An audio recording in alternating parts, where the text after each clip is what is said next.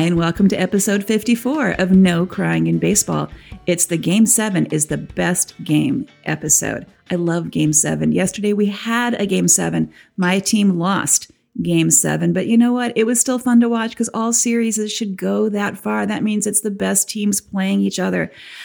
Although I've got a friend here who's a little happy that a certain series didn't go to seven games. I'm here with my friend Potty Mouth. I love game seven too. And you've you've educated me well that game seven is the ultimate. But you know what? It's so much more fun when it isn't your team, your team in your heart, your team in your soul. Because yes, I was with you for the Brewers by the end whenever Hap wasn't pitching. Because oh, wait, wait, Hater, Hader. Yeah. Then I could root for the Brewers. But as soon as I saw hater out there, it was a little bit of an issue. However, the Red Sox going in five games feels so much better. I am really happy that didn't go to a game seven. When we calm down from our happy dance, we'll get back to what's happening on today's show. We're going to have a postseason boyfriend report. We're going to discuss the villainy of Manny Machado. Oh boy, he's he on a list for us right now. Mm-hmm. A brief vocabulary lesson, fan interference.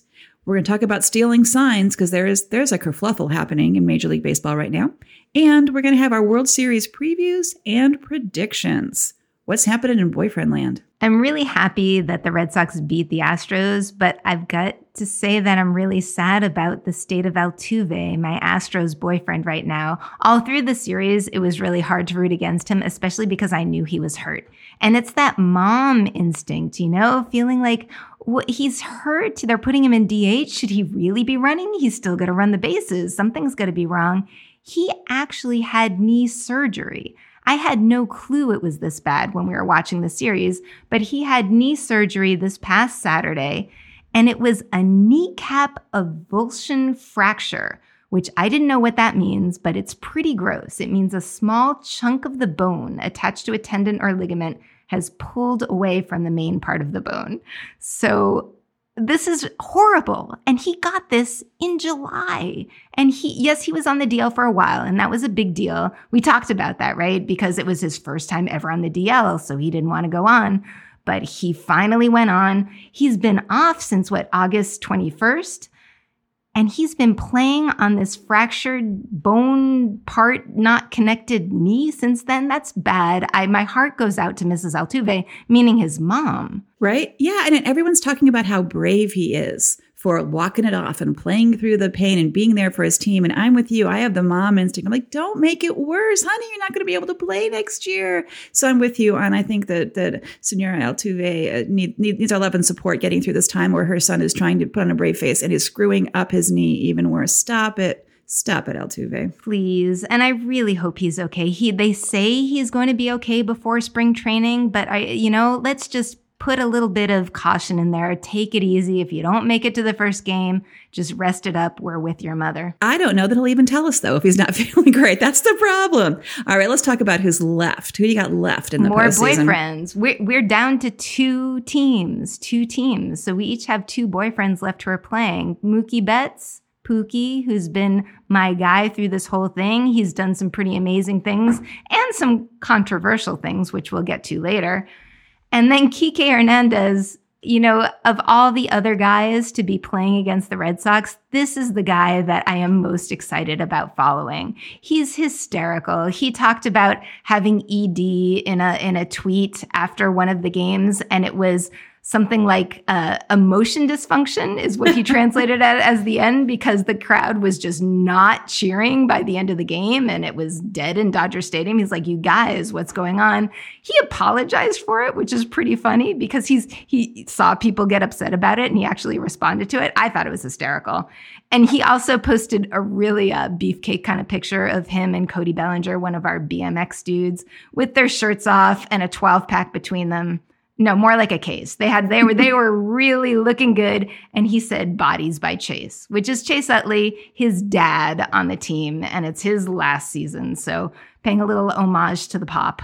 Yeah, I have some words for Chase Utley too, but yeah. that, that's a whole other category. We'll get there. Okay, so my remaining boyfriends, Matt Kemp on the Dodgers was an all star this year, right? He had a bad couple years. He came back big. He made the all star team this year. And yet he only played, he only started three postseason games. Um, and those were against left handed pitchers. So the Dodgers, this is going to play into their strategy going forward. And it was definitely part of their strategy against the Brewers.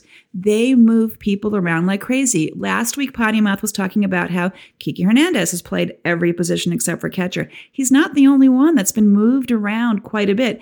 And Matt Kemp, who's a legitimate star on the team, is saying, We've all bought in. It doesn't matter if you're a veteran or you're a new, new guy on the team, you're going to do whatever Dave Roberts tells you to do to come back and to win the series and then to come back and win the World Series. An example of that is Cody Bellinger of Bodies by Chase fame. He won the NLCS MVP, right, for this, this series that just ended last night with that game seven. But he really only made an impact in two of the games, two out of seven of the games.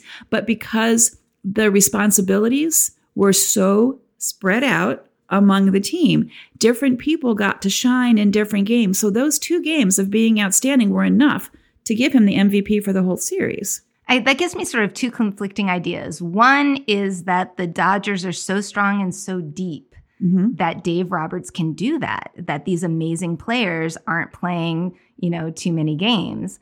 But the other one is is Dave Roberts micromanaging too much? You know, what if a guy's on a roll? What if somebody's starting to really heat up? Should they just get more airtime regardless of what the, the micro matchups are going to be? And I guess we'll see how that plays off in the World Series. Yeah, so far it's worked for him because he made it. They made it. They made it to the World Series. Now I want Chris Taylor. I want to just put him out there because Matt Kemp is my on the books boyfriend. But if he's not going to play very much, I want to just claim right now it's probably against the rules, but I don't care that I want Chris Taylor to be my emergency backup boyfriend. And I'm basing this completely on his amazing game seven catch where he caught Christian Yelich's hit that could have scored. It, it, would have been a game changer had that hit gone gone through. And Chris Taylor, who normally plays the infield, was playing the outfield, and he made the most amazing go for it kind of catch that I've seen. So you should get extra boyfriend points for that because that is parallel to your Benny. So there's there's some characteristics. You've got a thing going, you know, you've got a certain type, right? I do, yeah. So so Benny's my Red Sox boyfriend and he has been a superstar, especially right? That that game saving catch that he did when the bases were loaded and Kimbrel was getting in trouble and he caught that ball, which no one thought that anybody was a diving catch. It was stupendous. He saved the damn game. And then after that, he also caught the last out for the last game, which was nice, but it wasn't quite as earth shattering. But yeah, I like defense is sexy. I gotta I gotta put out there. Defense is sexy. I you know, and usually I like the infield guys, but right now the outfield is totally doing it for me. And rewatching that catch, the one that he dived for, mm-hmm. is worth it to see his after catch reaction. It is the most like tribal, huge mouth open roar. He's just so full of emotion from it. It's such a beautiful picture. I'm keeping him. I think you should. The, the, the other thing that I was thinking of though with with the Dodgers was that you need an emergency backup boyfriend with them because last year with Kike Hernandez, I had a hard time picking him because he kept not playing. So I think that's the way the Dodgers go. And the Dodgers are going to be playing my team now, though, the Red Sox. So I'm trying to separate a little bit. I've got to get a little bit of distance from Kike because this time, as opposed to last year when we were podcasting, I am all in. I am all Red Sox. I'm going to be wearing all Red Sox all the time. And I am so excited that I finally have a good excuse to talk about the Red Sox as much as I do without permission on this podcast. Our listeners will be shocked by this turn of events that yes, Potty Mouth is in fact going to be wearing Red Sox gear and talking about the Red Sox ad nauseum. I am that so excited. Never happens. How about you talk about the Red Sox more? I would love to talk about the Red Sox more. I'm like bouncing, I'm bouncing, and, and poor El Jefe is going to have to turn down all the volumes here. But first of all, the Red Sox gave Red Sox fans fucking heart attacks throughout these two series because the games would be tight We'd be going into the ninth, and Kimbrel is usually the lights out closer. And he was not lights out. He was, he was not. not even close to lights out. He actually apologized for giving Red Sox fans heart attacks. And I bet you that there, there were several. I would be willing to bet that there's somebody in East Boston somewhere who had a heart attack because of Craig Kimbrel. In five postseason appearances, he led up six hits, five runs. He hit two batters. He walked six. He got eight strikeouts in five appearances. You know, a, good closer is supposed to get that in one. That's supposed to be one night. And he loaded the fucking bases twice. And thank goodness for Benintendi to save that from him. So what is going on? Why is he why is he closing? Why is Cora still putting him out there? If if it's always I mean he's he's come out with the wins, but oh my God, he's not been what we expect from a closer. Mm-hmm. And Cora kept his faith. He did not flinch. He did not take him out ever. He put the starter relievers in before Kimbrel and made sure that Kimbrel was closing regardless. Thank God Eric Gagne, a, pos- a previous Red Sox pitcher, and I remember the Gagne days, happened to be watching the, day, the, the game from his living room on TV, and he noticed Kimbrel tipping pitches, which means nothing illegal, just that he was giving a certain, he was moving a certain way before certain pitches, and the other team figured that out. So they knew when a fastball was coming, they knew when a slider was coming, and he didn't realize that. He, Cora immediately put Gagne in touch with Kimbrel he picked up on it. He realized they had something there. They started studying the footage and they realized something was going on. Game five of the of the last season against of the last season, fuck, the last game against Houston, totally different story. No hits, one walk, two strikeouts. So tipping pitches is something. There's more going on with the Red Sox. Uh, stomach problems. Chris Sale was our opening pitcher. He lost the game. He did not look good. We all were watching and saying, something is wrong with Sale. This is not how Sale pitches. After that game, he was taken out with stomach problems, and the stomach problems were so bad that he went to the hospital. He missed his second opening. And now he just had his first press conference to ask if he's going to be ready for the World Series. And he said he was, and with total deadpan, convincing manner, said that the stomach problems were just due to him taking his belly button ring in and out too much. so it was irritating the area. So I happened to be on social media at the time this was happening. And all of a sudden, all these reports come out about why is this pitcher wearing a belly button ring? What a bad idea. Nobody realizing that you know, maybe he just doesn't want to answer the fucking question and he's just diverting the attention. So I am such a mom. I would have completely fallen for that. And I was saying, see, see, that's what happens when you pierce parts of your bodies that shouldn't be pierced. You're going to get an infection. You're going to end up going to the hospital. You're going to lose the World Series. I would have fallen for that completely. Yeah, I was Are actually it's with not true. It, I doubt it. Nobody has proven it one way or the other, but I know that some reporters have looked at past topless uh, photos of him and have found no evidence of a belly button ring. So there you go. Speaking of photos, though, a certain photographer was found outside of the Red Sox dugout. This dude taking pictures, who turned out to be the same dude who is taking pictures in Cleveland, also of the Cleveland dugout, and an employee of the Astros.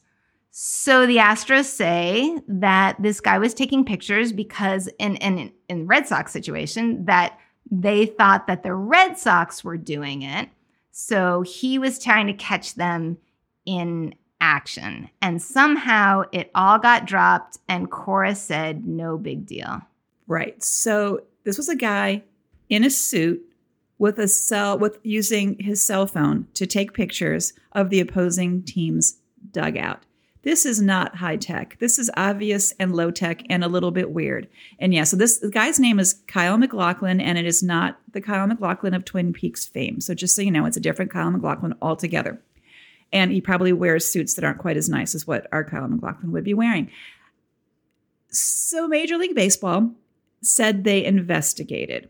There were complaints. Actually, Cleveland was warned about the Astros.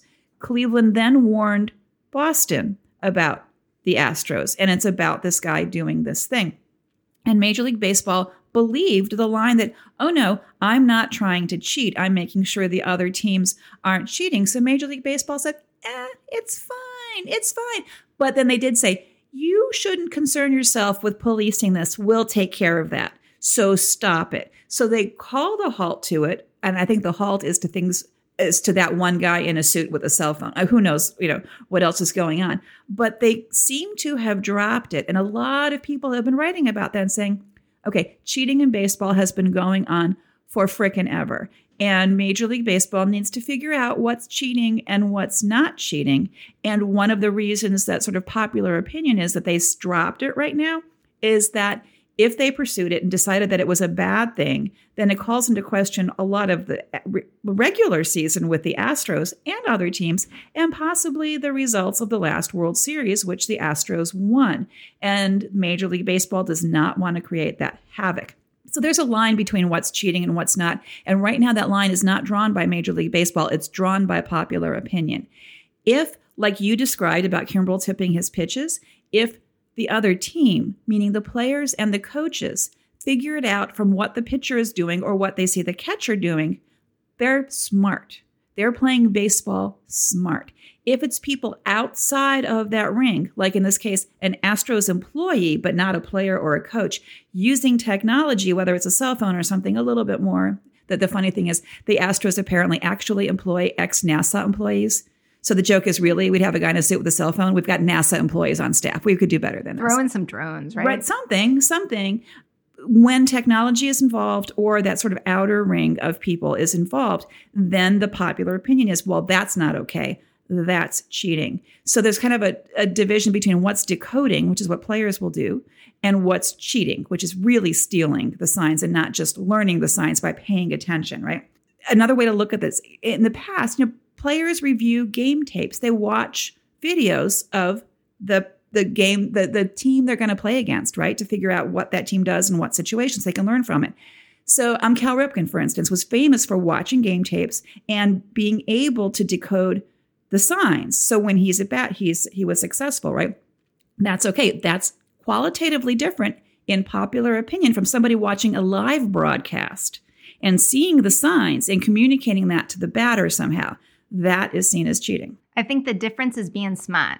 Like if you can prove that you're smart, like you're working with the system, mm-hmm. it's impressive. And as a teacher, I've got to say people should be rewarded for doing their homework. If you're really thinking and doing this, but like that slipping somebody guy some guy in just seems like an easy way out. I guess that's like I've been trying to figure out in my brain why I totally agree with what you're saying for popular opinion that I'm totally fine with one and not with the other. And I think it depends on the degree of mental grappling and actual understanding of the game, right? It's got to come down to the understanding of the game. Somebody's got to be able to figure it out, and that's smart.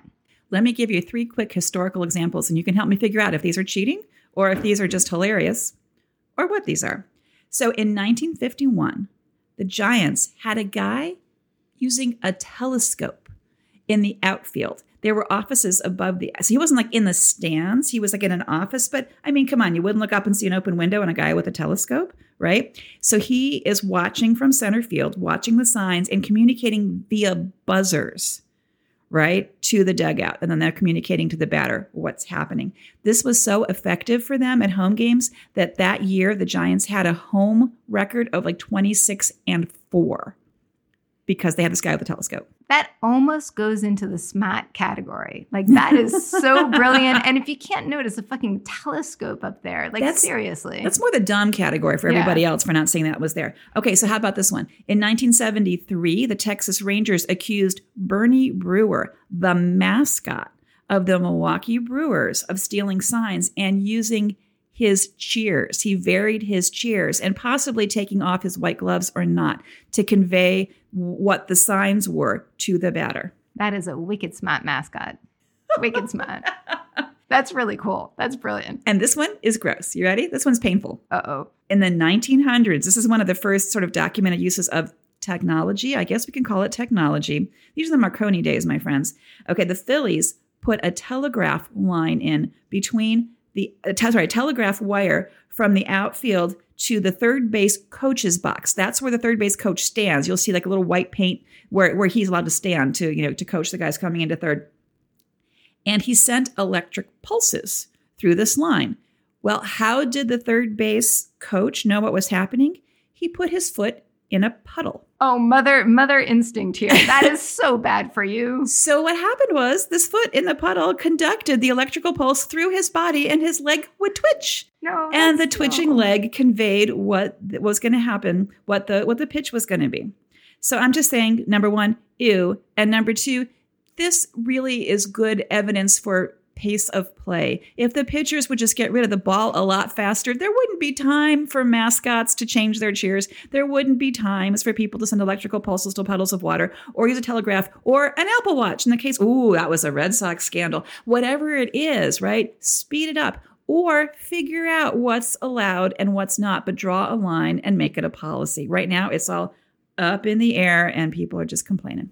I just hope that the puddle guy's mom didn't know about that.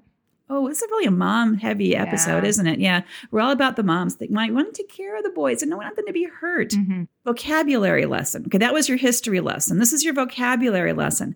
Fan interference.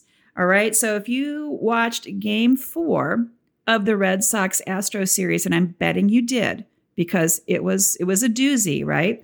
You saw Mookie Betts reach up into the stands to pull down a home run ball. He wanted to save that home run, right?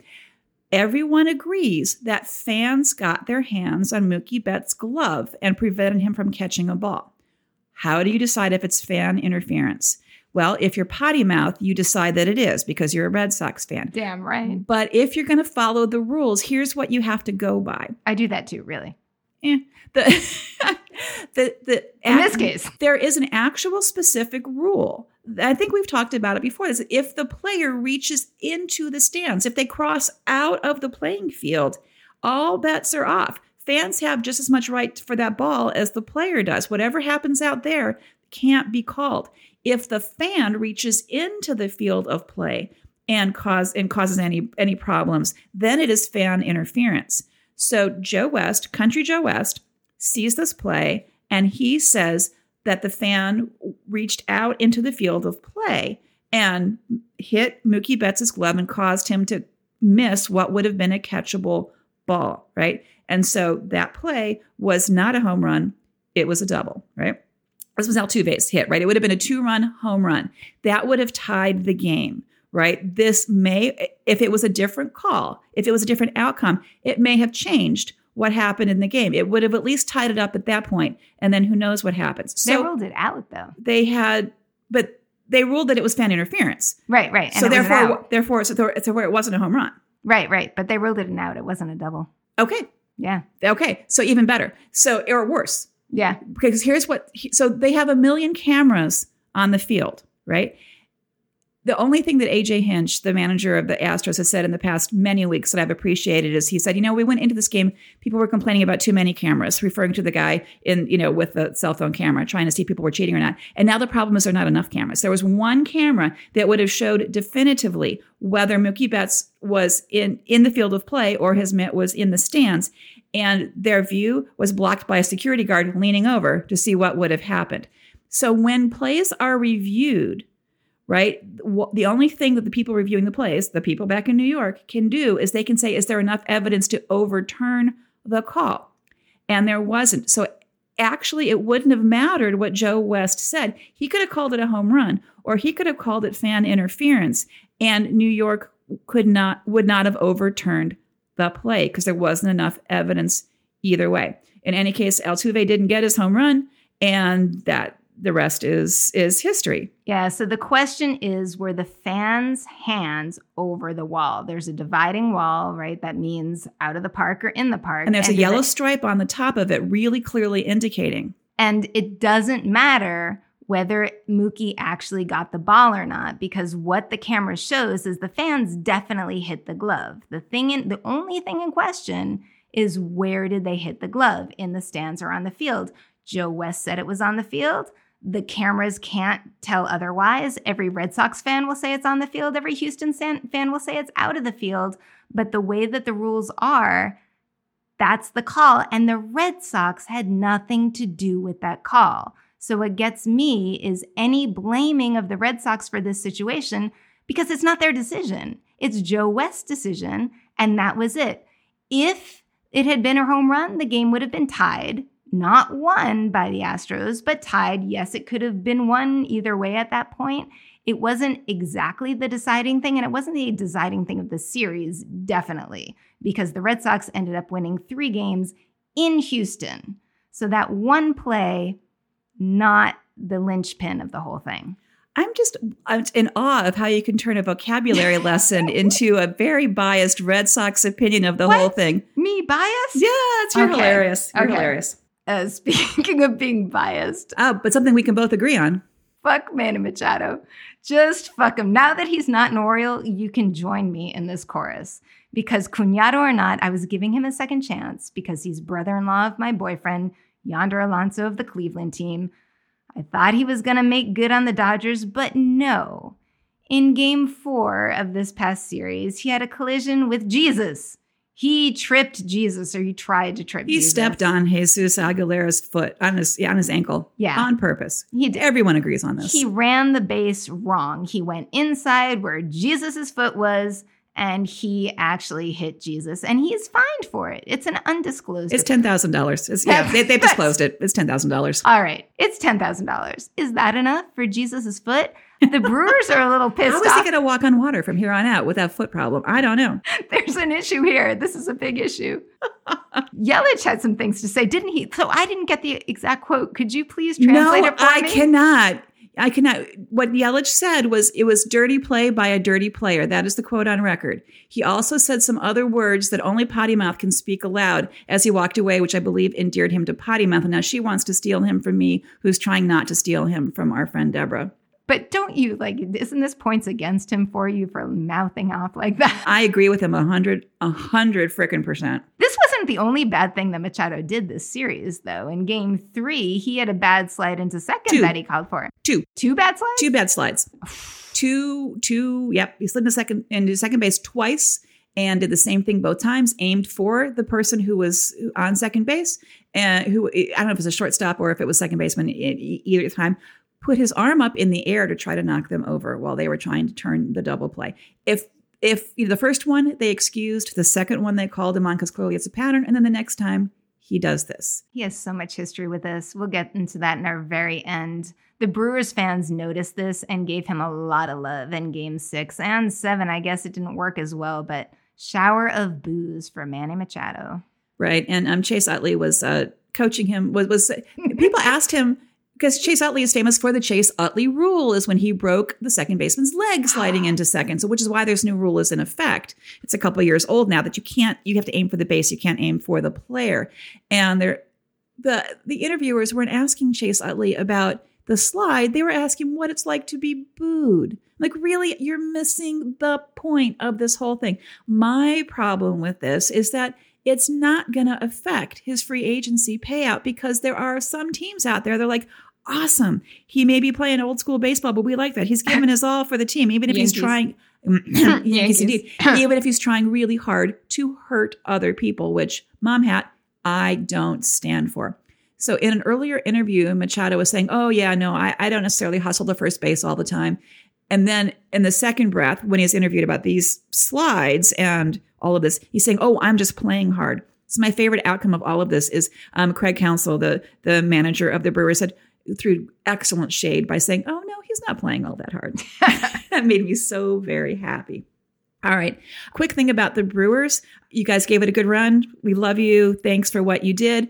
And the thing that's going to be lasting about the Brewers' outcome is their crazy strategic pitching strategy, on top of what the Tampa Bay team did this year with um, using openers to like, do the first couple of outs and then switching to their traditional starter, that's going to make a difference next year. I think we're going to see a lot more of these crazy mixing up the pitchers, two innings here, two innings there, opening pitchers, not your traditional how long can your starting pitcher go before you bring in the relievers. And just because the Brewers didn't wear- win the series doesn't mean that wasn't effective. Because game seven, man, it's one fucking game, right? Yeah, no, it was it They was pretty so effective. close. It was This very effective. effective. Yep. Yep.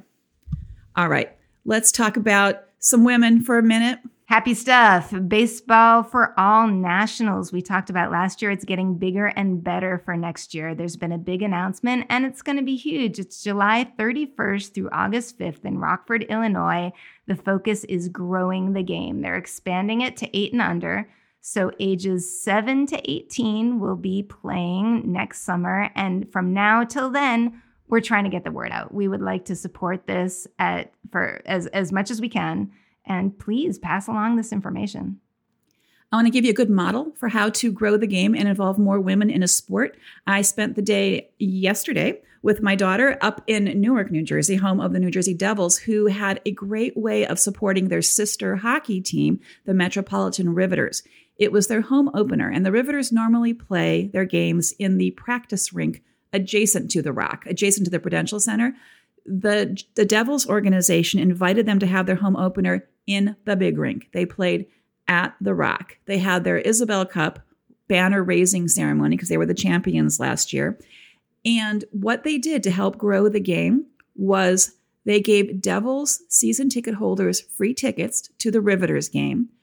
If you bought a ticket to the Riveters game, the Devils gave you a voucher for two tickets to a future Devils game, right? So they brought in people who may not come in, but they played this game in a place where people regularly go to see hockey. It's not somewhere else. You know, and we were talking about this like the Rockford, Illinois ha- has this great history for women's baseball, but it still feels like a novelty. We're doing it there because it's a novelty.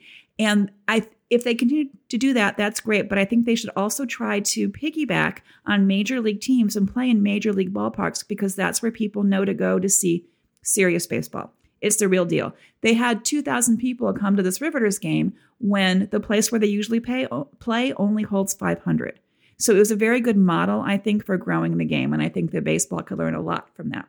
And we can model after a Little League World Series. Wherever the boys are playing, the girls should be playing too. I agree. I agree. Hey, this week is the World Series. It's the World I'm freaking so Series. excited. I can't fucking believe that the Red Sox are in the World Series. I'm so excited. You can totally believe it. You but do totally knew when we started this that I would be so happy right I did. now? I did. I did. Okay, so here's my prediction.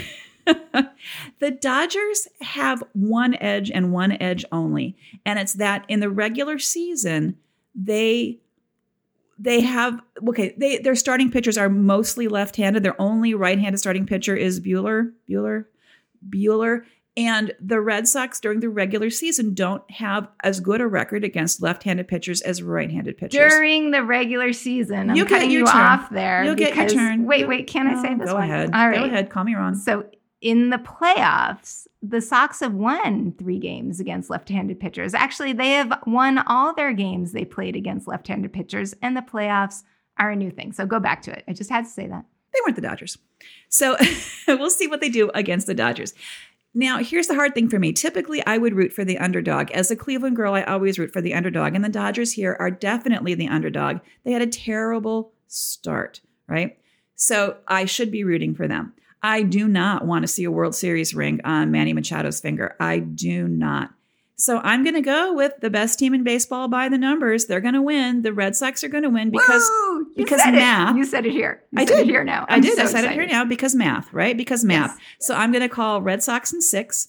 I'm also going to say that Machado's going to hurt somebody badly. Ah. There's going to be one brawl. Puig will piss me off at some point, not for his enthusiasm, but for his vulgar level of enthusiasm. And Potty Mouth will shatter my left eardrum at some point during the series. the most probable prediction of them all. I like the way you think. I am so excited about this. I like the way you think. I'm going to just tweak it a little bit because the Red Sox, in both of these series, that championship series and the division series that they just played, have won all of their away games. That means they are 5 and 0 for away games. They only lost one game each series at the beginning in Fenway. So if I'm going to do that math right, I have to say the Red Sox in five. I also have to say that Manny Machado has zero friends at Fenway. he had a hard slide, talking about those hard slides he took into second base. We actually were there at the game in Camden Yards where he slid into Dustin Pedroia, and I despised him after that for a very long time. And now that that feeling is becoming renewed. The one little tweak on my heart and on every Red Sox fan's heart right now is the manager Dave Roberts because he gave us the first World Series. The manager ring. of the Dodgers, Dave Roberts. Yeah. He is going to be welcomed. I hope, like a king at Fenway Park, he will get a huge round of applause. There are a lot of happy feelings for Roberts. He's a good guy, but then we've got to go and beat him. And when you're going to beat him? I'm I'm I'm hoping in five games. You're going for five? I'm All going right. for five. Okay, so one fun fact Clayton Kershaw has never started a game at Fenway Park. Interesting. Yeah, this is the first Red Sox Dodgers World Series. Yeah. So never been to Fen- never never started in Fenway. So there's that. So um, I'm going to be hanging out at Potty Mouse house, and um, I'm going to bring my earplugs because it's going to be really super loud. And bring your daughter with her arm because she was really good at thro- helping me throw things on target at the screen. Yeah, do you should know that the screen is not actually a television screen. It's not in danger of breaking, so we'll be okay. It's a projection. The wall's going to be a little banged up by the time this is over. Because it's World Series week, we're going to be back to you sooner. We're going to come back mid series on travel day and catch you up on what's happened there. So you don't have to wait, wait a whole week for us. But while you're waiting for us, please tell your friends to, to check us out anywhere you get your podcasts. Look for us on social media. And until then, say goodnight, Potty Mouth. Good night, Potty Mouth.